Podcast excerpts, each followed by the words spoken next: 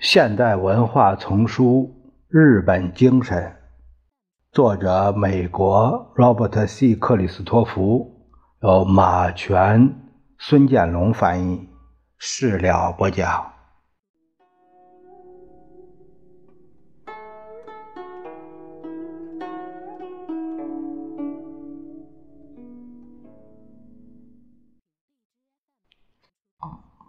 在很大程度上。日本男人似乎也欣然接受这一既定原则：谁买笛子，谁就定调子。在多数日本家庭中，基本上是妻子做出诸如把家安置在何处、买什么样的汽车、孩子们应当入哪所学校之类重大决定。一般来说，做妻子的对于这类事情至少要和丈夫们商量一下，可也并不尽然。一九七九年一次调查结果是令人吃惊的：被测的丈夫中，百分之四十一承认他们将孩子的教育和惩戒完全交由妻子处理。实际上，许多日本男人的确自愿在家务管理中扮演一个最小的角色，并以放弃权威为代价。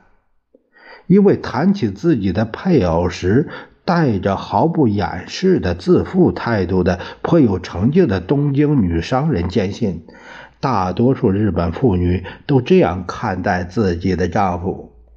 哦，他只是个孩子，不能要求他担负太多责任。作为个人，很少有日本妇女如此不谨慎、不策略的公开持此论调，但作为整体，他们恰是如此。一句日本妇女喜爱的谚语是：“好丈夫是健康的，迷糊的。”日本社会一贯是母权制的，但日本父亲职能的相对微弱，并未形成严重问题。事实上，男子的优势在大多数日本家庭中只是个礼节性假象，在各类职业和公共生活中却是一个绝对现实。在日本，男孩子。备受优待就是这一现实的结果。如今的日本家庭中，偏爱男孩子的情形已不再像二三十年前那样严重了。长子被双亲和弟妹尊为贵人，几乎已成了追忆。但总的来说，男孩子还是比女孩子有更多受教育的机会，甚至在。最摩登的日本家庭中，他们也占据显要地位。河口顺子是通产省的一位新星，有可能成为第一位在日本政界获得实权的女性，也默认了这一事实。他说：“从他们一出生，我就决心。”无区别的对待我的儿子和女儿。例如，我决定从不对儿子说：“男孩子不应该哭。”可现在我却要这样做了。他必须在社会中生活着，为孩子着想，我得让他做好准备。日本母亲偏爱儿子，并且认为男性优势理所应当，这必然会使女孩子们。感到不幸。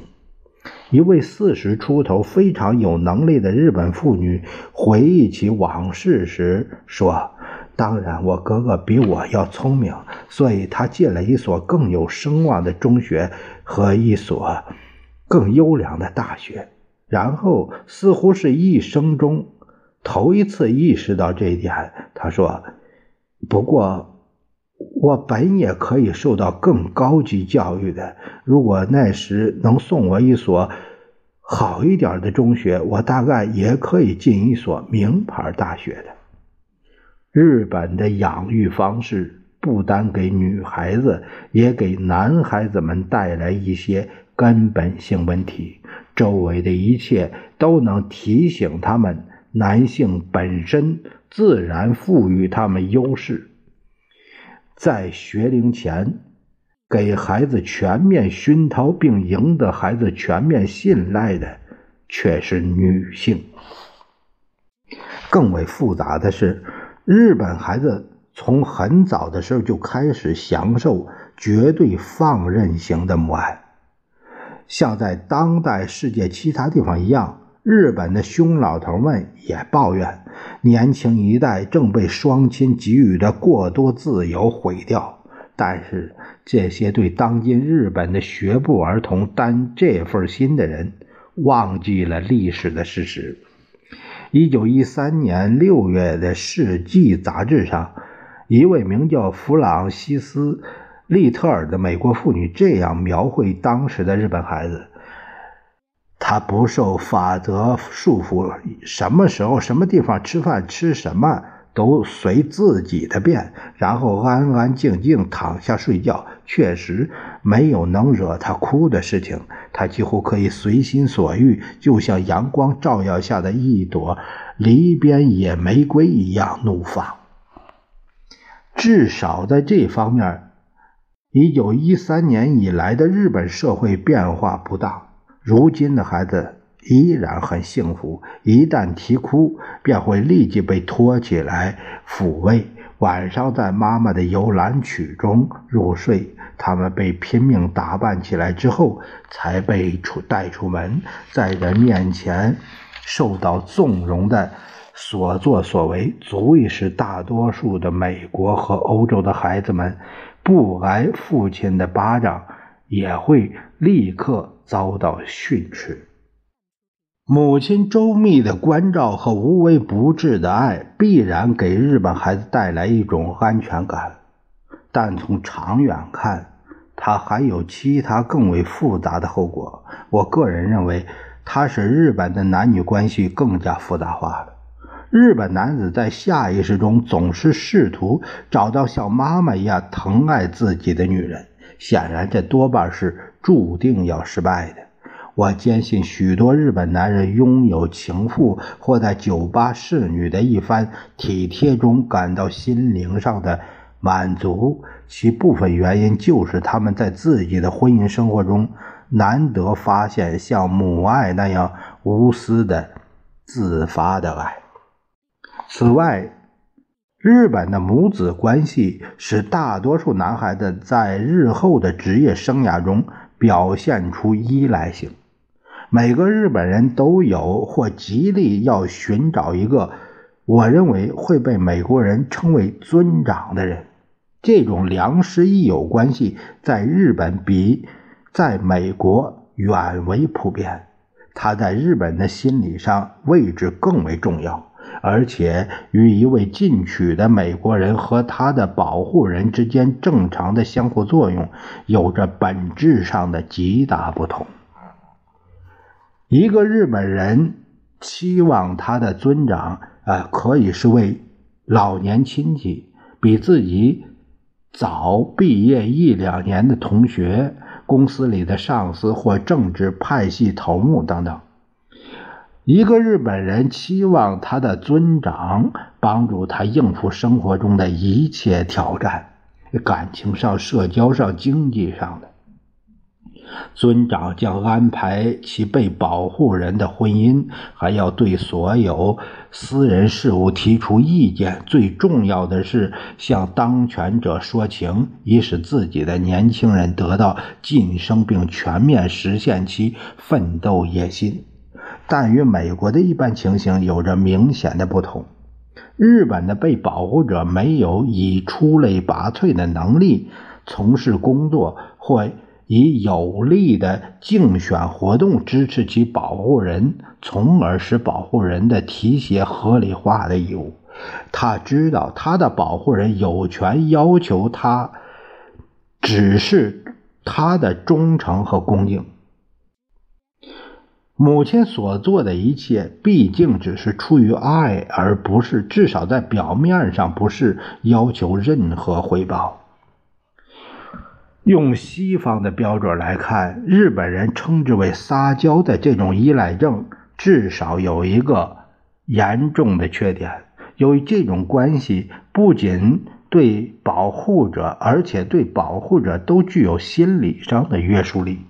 日本各部门领导有时强行提拔其被保护者，有有甚者强行采纳此人不高明的方针计划，所以日本大部分机构中都充斥着有名无实的佣人，而且将一定的时间浪费在纯属不现实计划的讨论中。即便如此。任何打算有效的在日本活动或与日本人合作的组织，都不能无视这种依赖关系，即使这意味着不得不为了尊重一个日本董事对其保护人的义务而事后一大批废物，在日本也只好当作是一笔生意的成本。这实质上就像当。一个美国董事本可以在简朴的无窗斗室里同样有效的工作时，却为他提供一间铺满地毯的拐角办公室一样，一点儿也不荒谬。